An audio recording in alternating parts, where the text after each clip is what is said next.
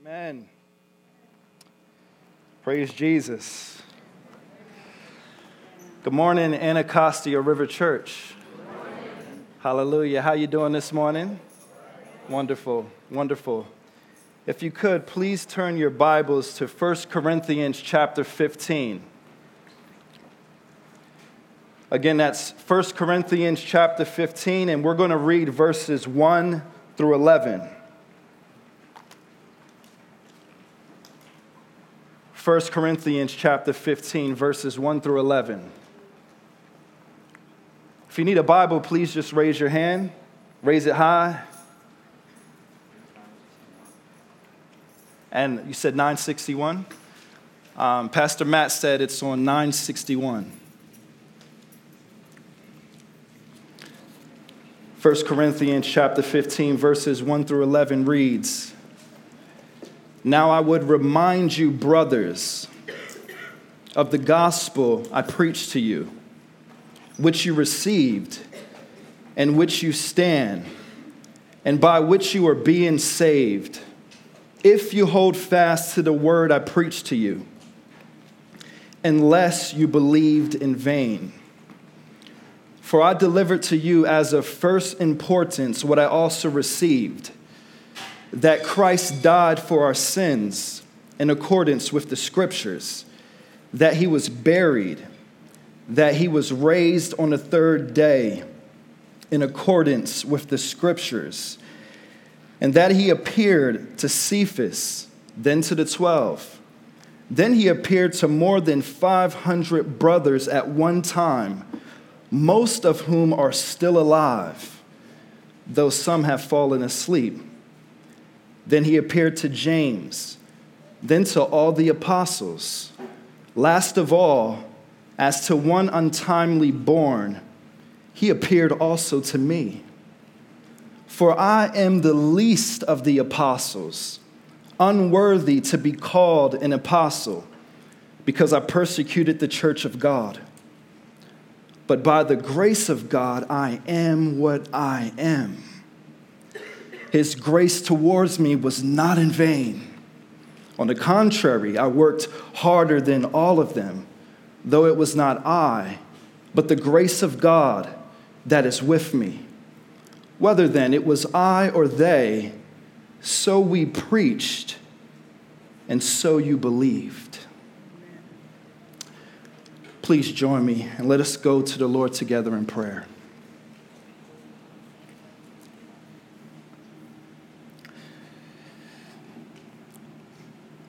Heavenly Father,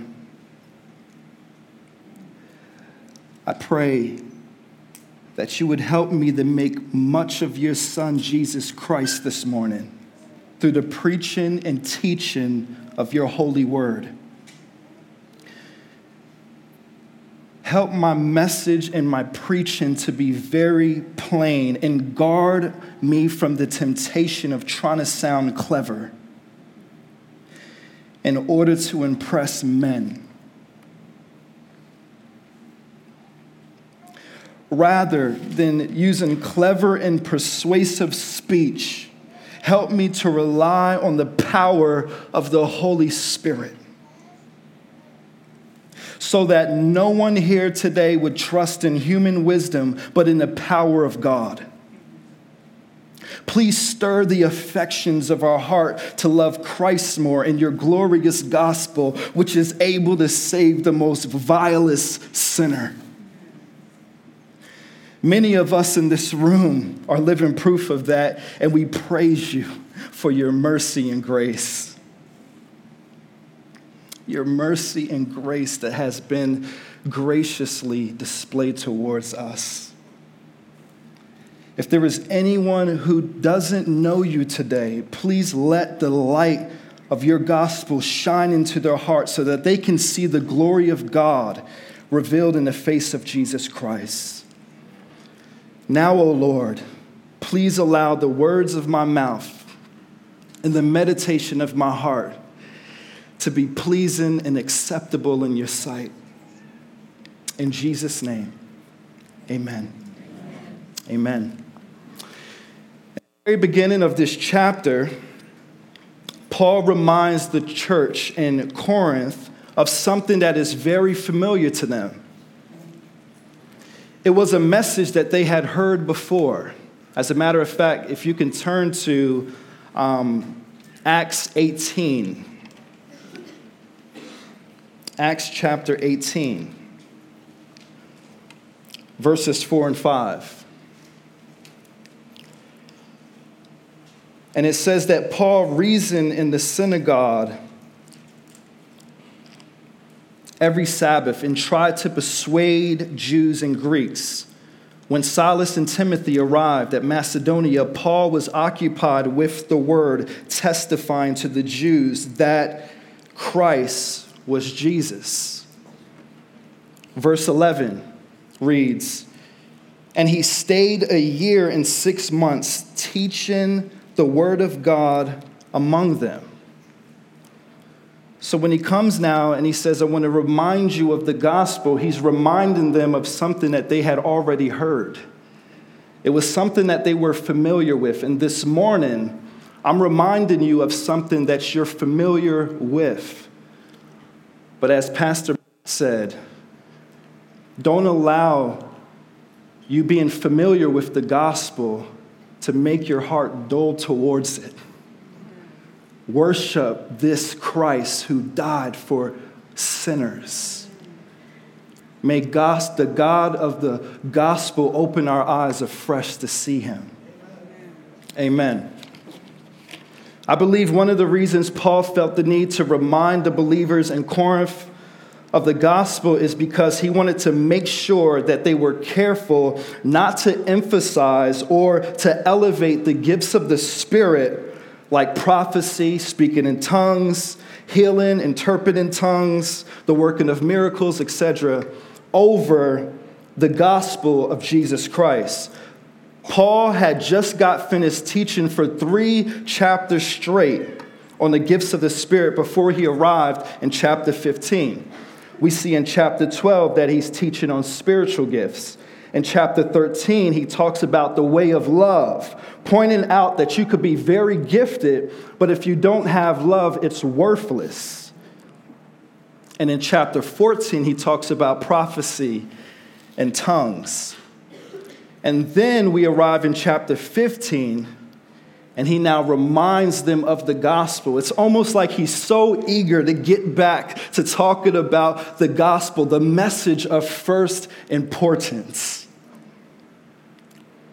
I also believe that the reason why Paul felt the need to remind the believers in Corinth of the gospel is because it's so easy at times for us to lose our grasp on it we are consistently slipping into legalism and or we go in the opposite direction and fall into condemnation.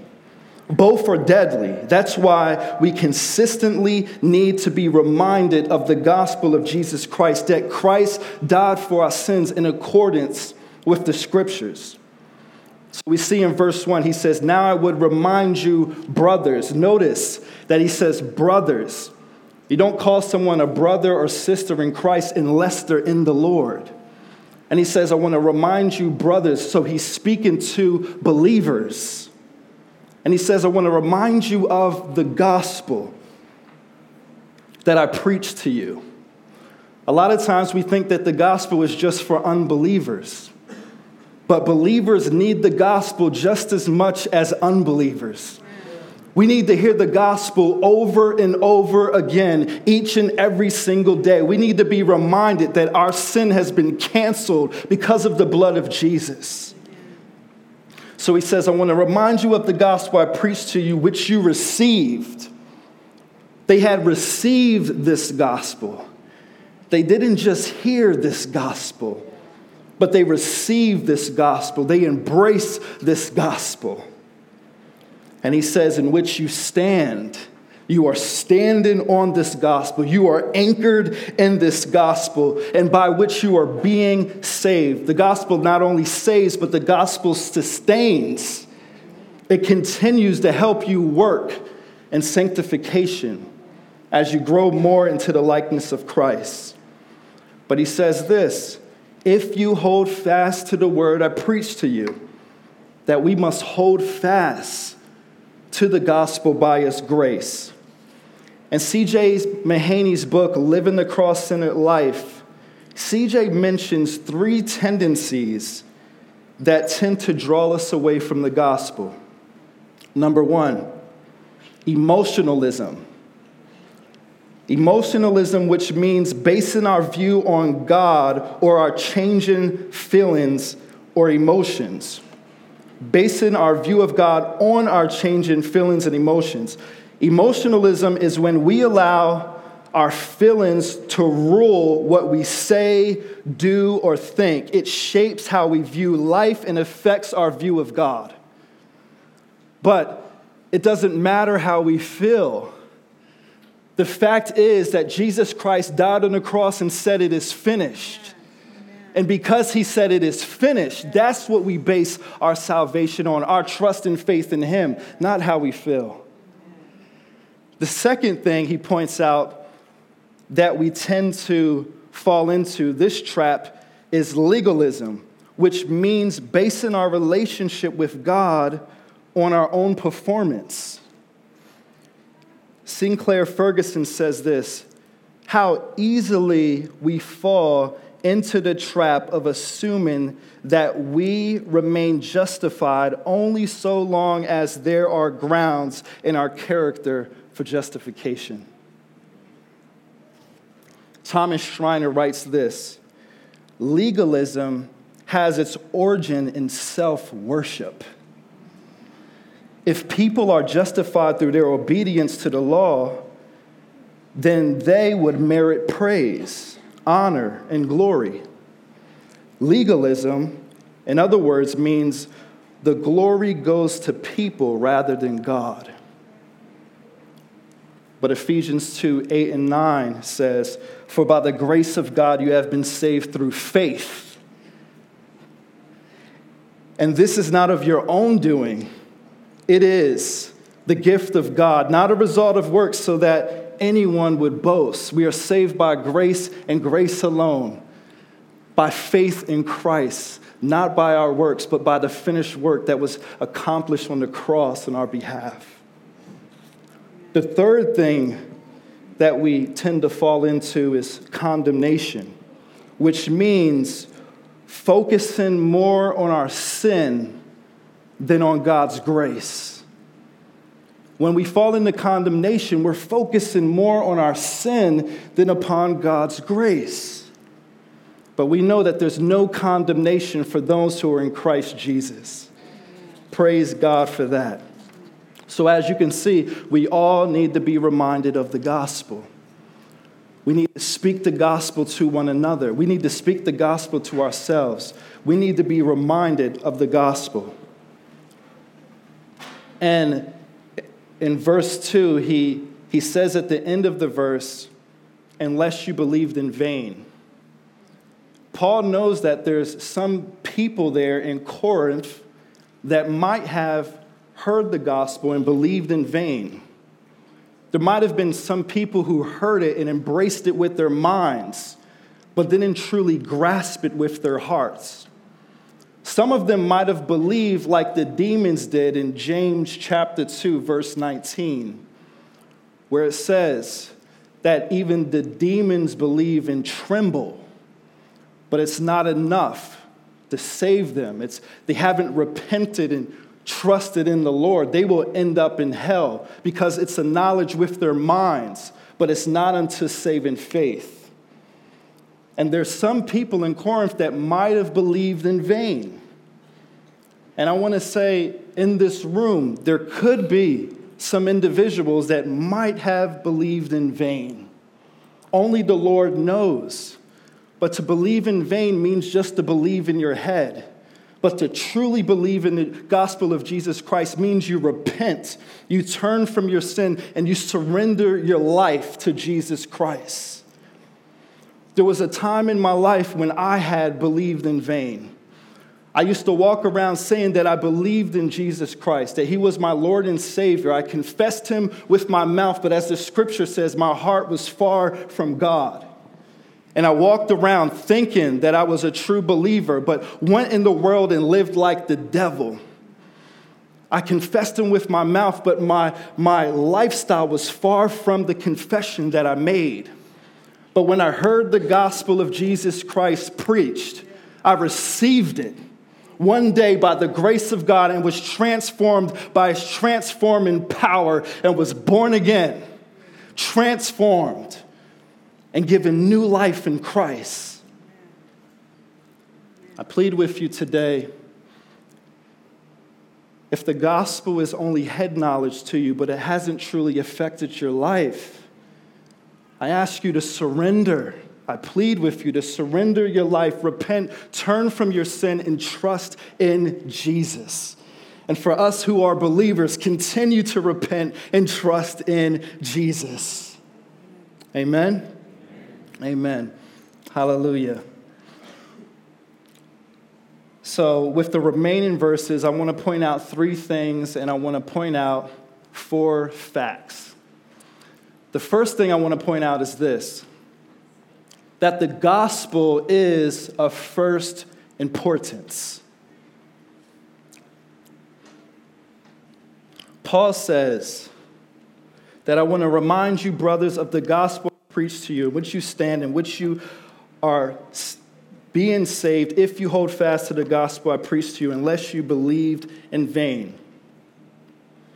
And then he says this For I delivered to you as of first importance what I also received that Christ died for our sins in accordance with the scriptures, that he was buried, and that he was raised on the third day in accordance to the scriptures. Paul says that the gospel is of first importance. Now, let's, let's not just breeze over that. In this book, absolutely everything is important. All 66 books are important. The Bible says that all scripture is breathed out by God and profitable for teaching and reproof and correction and training in righteousness so the man of God may be competent and equipped for every good work. All scripture is breathed out by God. So this is all important. Everything from Genesis to Revelation. But Paul says that there's one thing that is of first importance. There's something that surpasses everything else. And he says that the gospel is of first importance.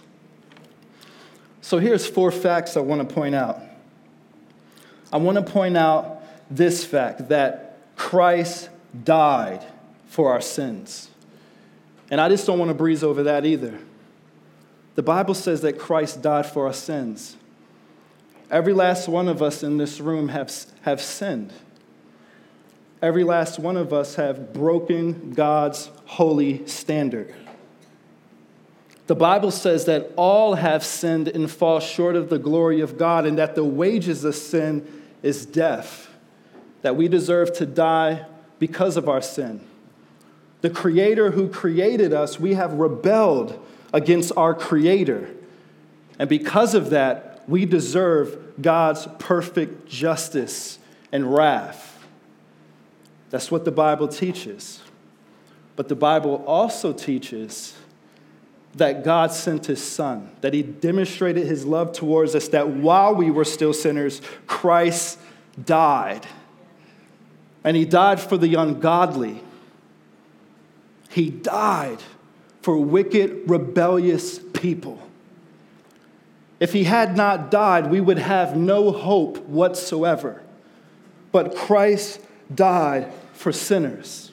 Christ died for sexual immorality.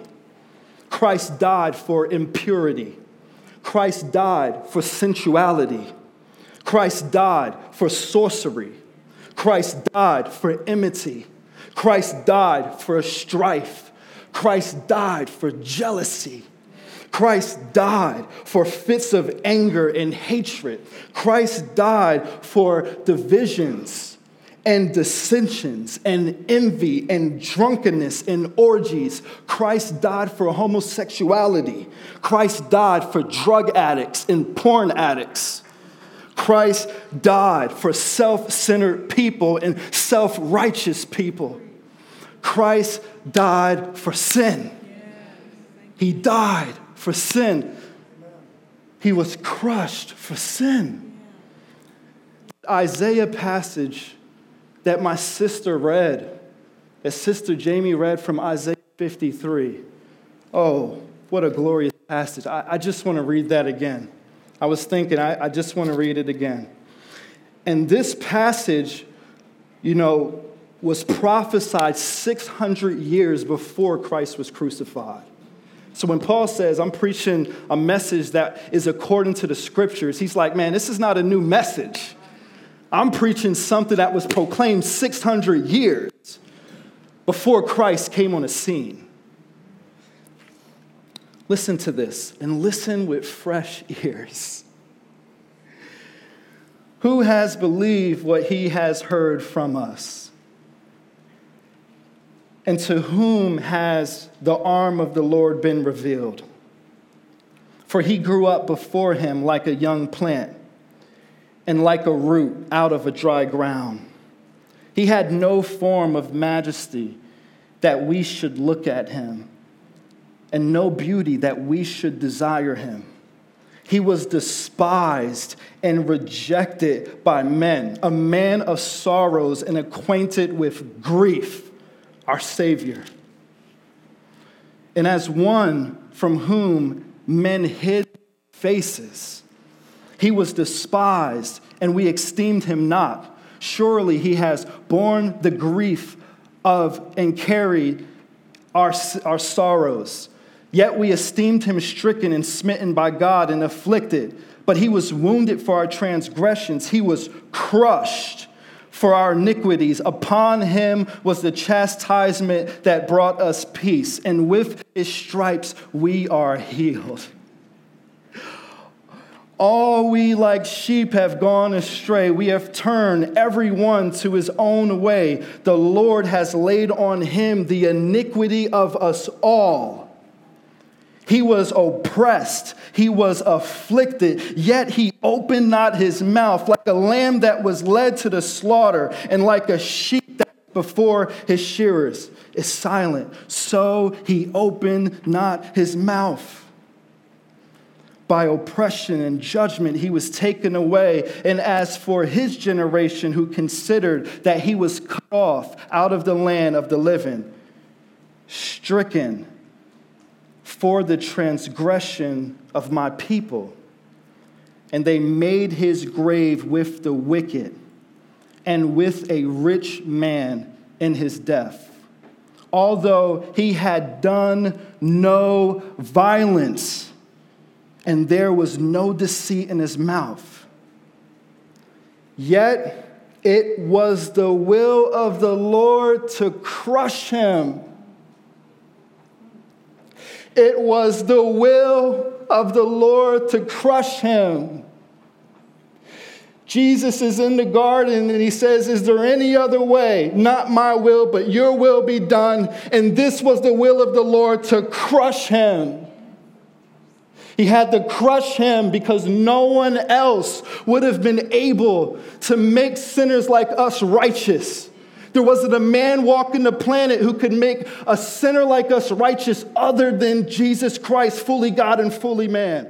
He was the only one, there was no other way. So God had to crush him.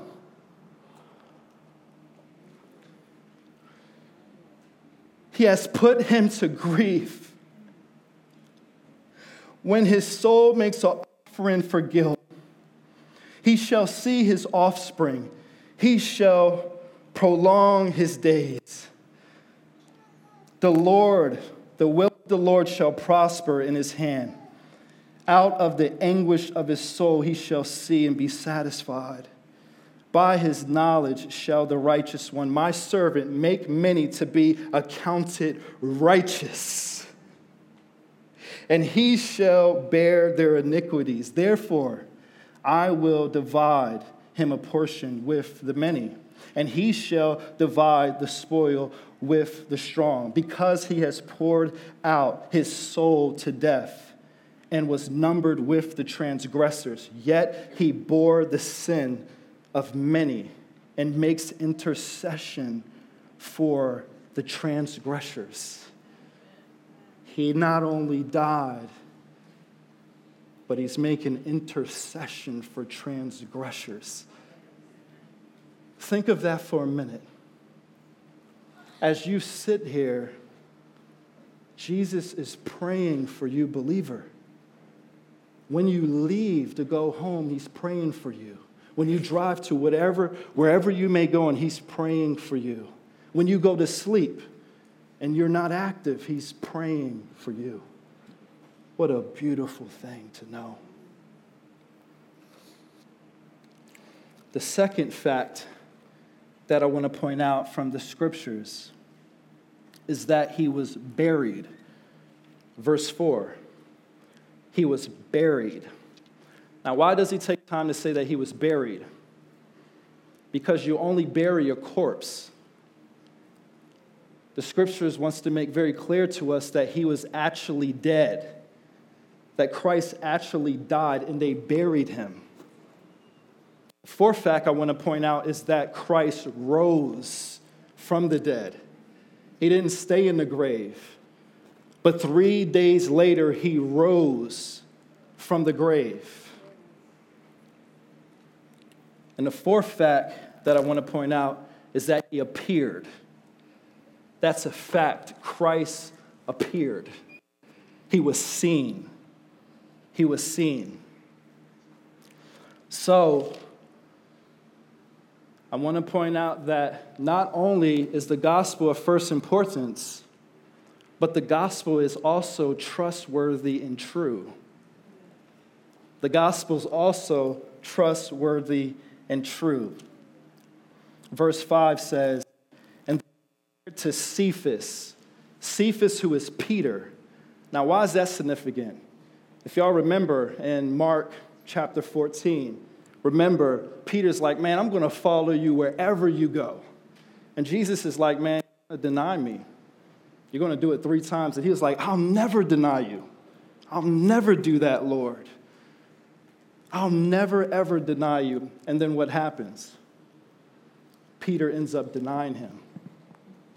They come to Peter and they say, Peter, do you know Jesus? And Jesus, you know, Peter's like, no, no, I don't know him. And then another person comes and says, Do you know this Jesus? And he's like, No, I don't know him. And then another person comes and Peter swears and says, No, I do not know him. And he cowards away when he's crucified. But then, all of a sudden, out of nowhere, what happens after that is something happens in Peter's life after Christ was crucified and rose.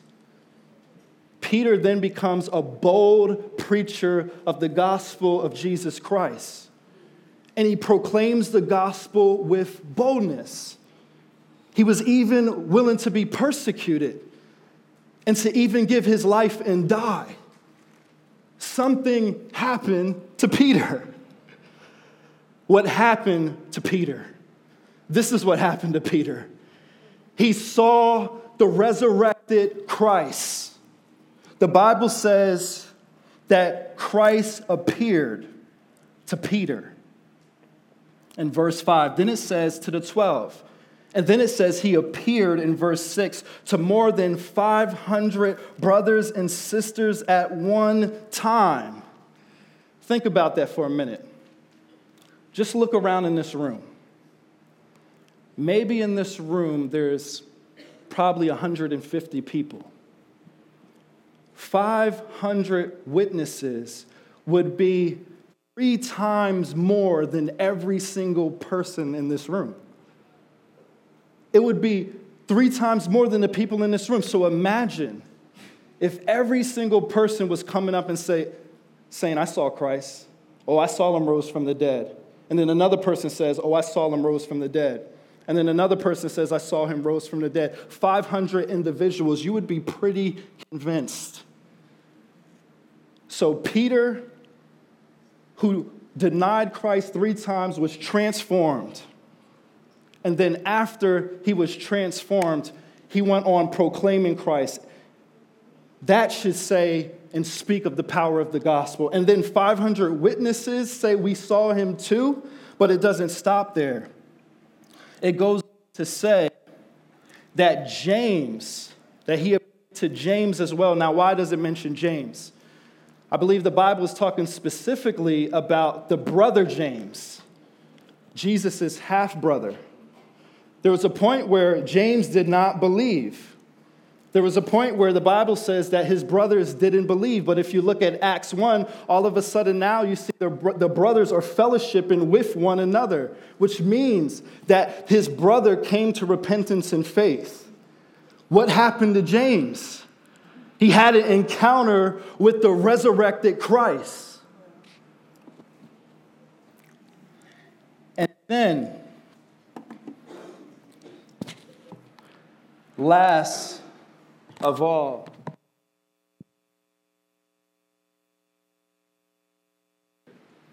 also to me is what Paul says. Now, how powerful is that? the Apostle Paul was a man, if you remember, who was persecuting the church. He was a man where the Bible says he was breathing murder and threats against the church. The Bible says that he went in different homes and pulled out women and people out of their homes. He persecuted them. He was there when Stephen was martyred. Paul was there watching, giving approval to Stephen's death. He approved murder. He was trying to put an end to Christianity or any person who confessed Christ. And then what does Paul say? He says, Man, he appeared to me.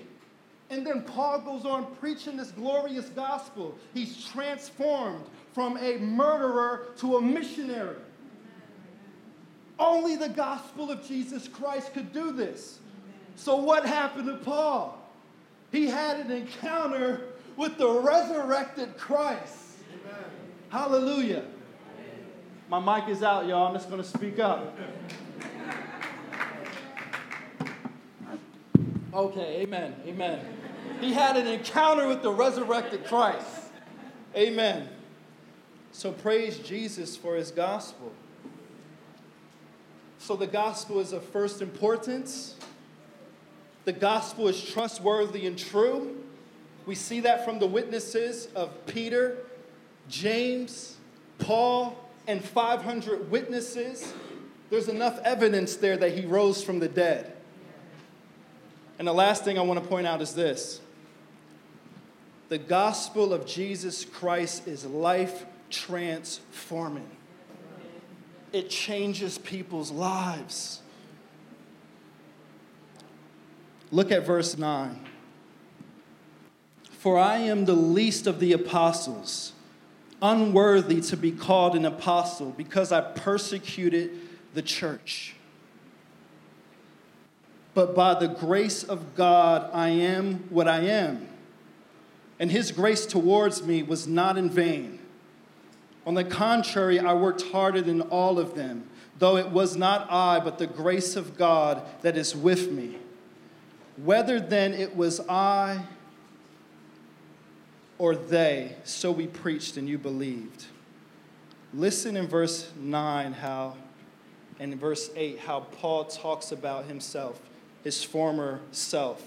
He says he was the last, so he was the last person that Christ appeared to. The Bible also says that he was the least. And he says I was also unworthy. That's how he defines himself the last, the least, and unworthy. But look at what happens as we read further. He says, But by the grace of God, I am what I am.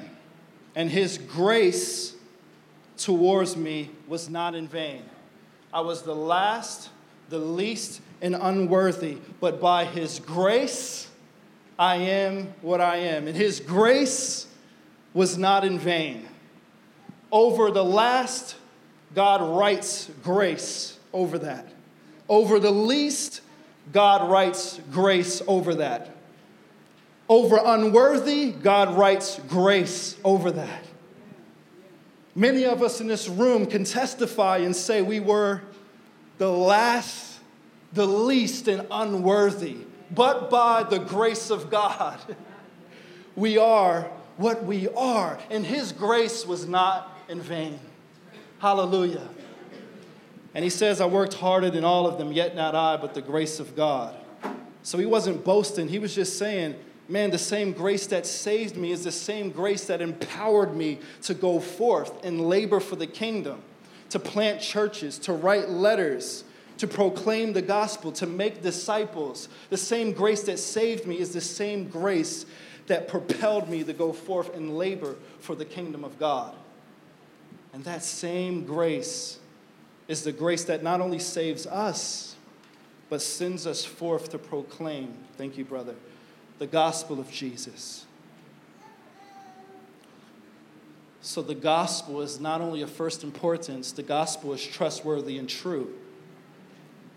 And the gospel also transforms lives. There's many people that could raise their hand in this room and say that my life has been transformed by this gospel. And the fact that you believe, amen, shows that there is a resurrected Christ. The same power that rose Jesus Christ from the dead has risen you from the dead spiritually. And because Christ has risen, we will rise with him.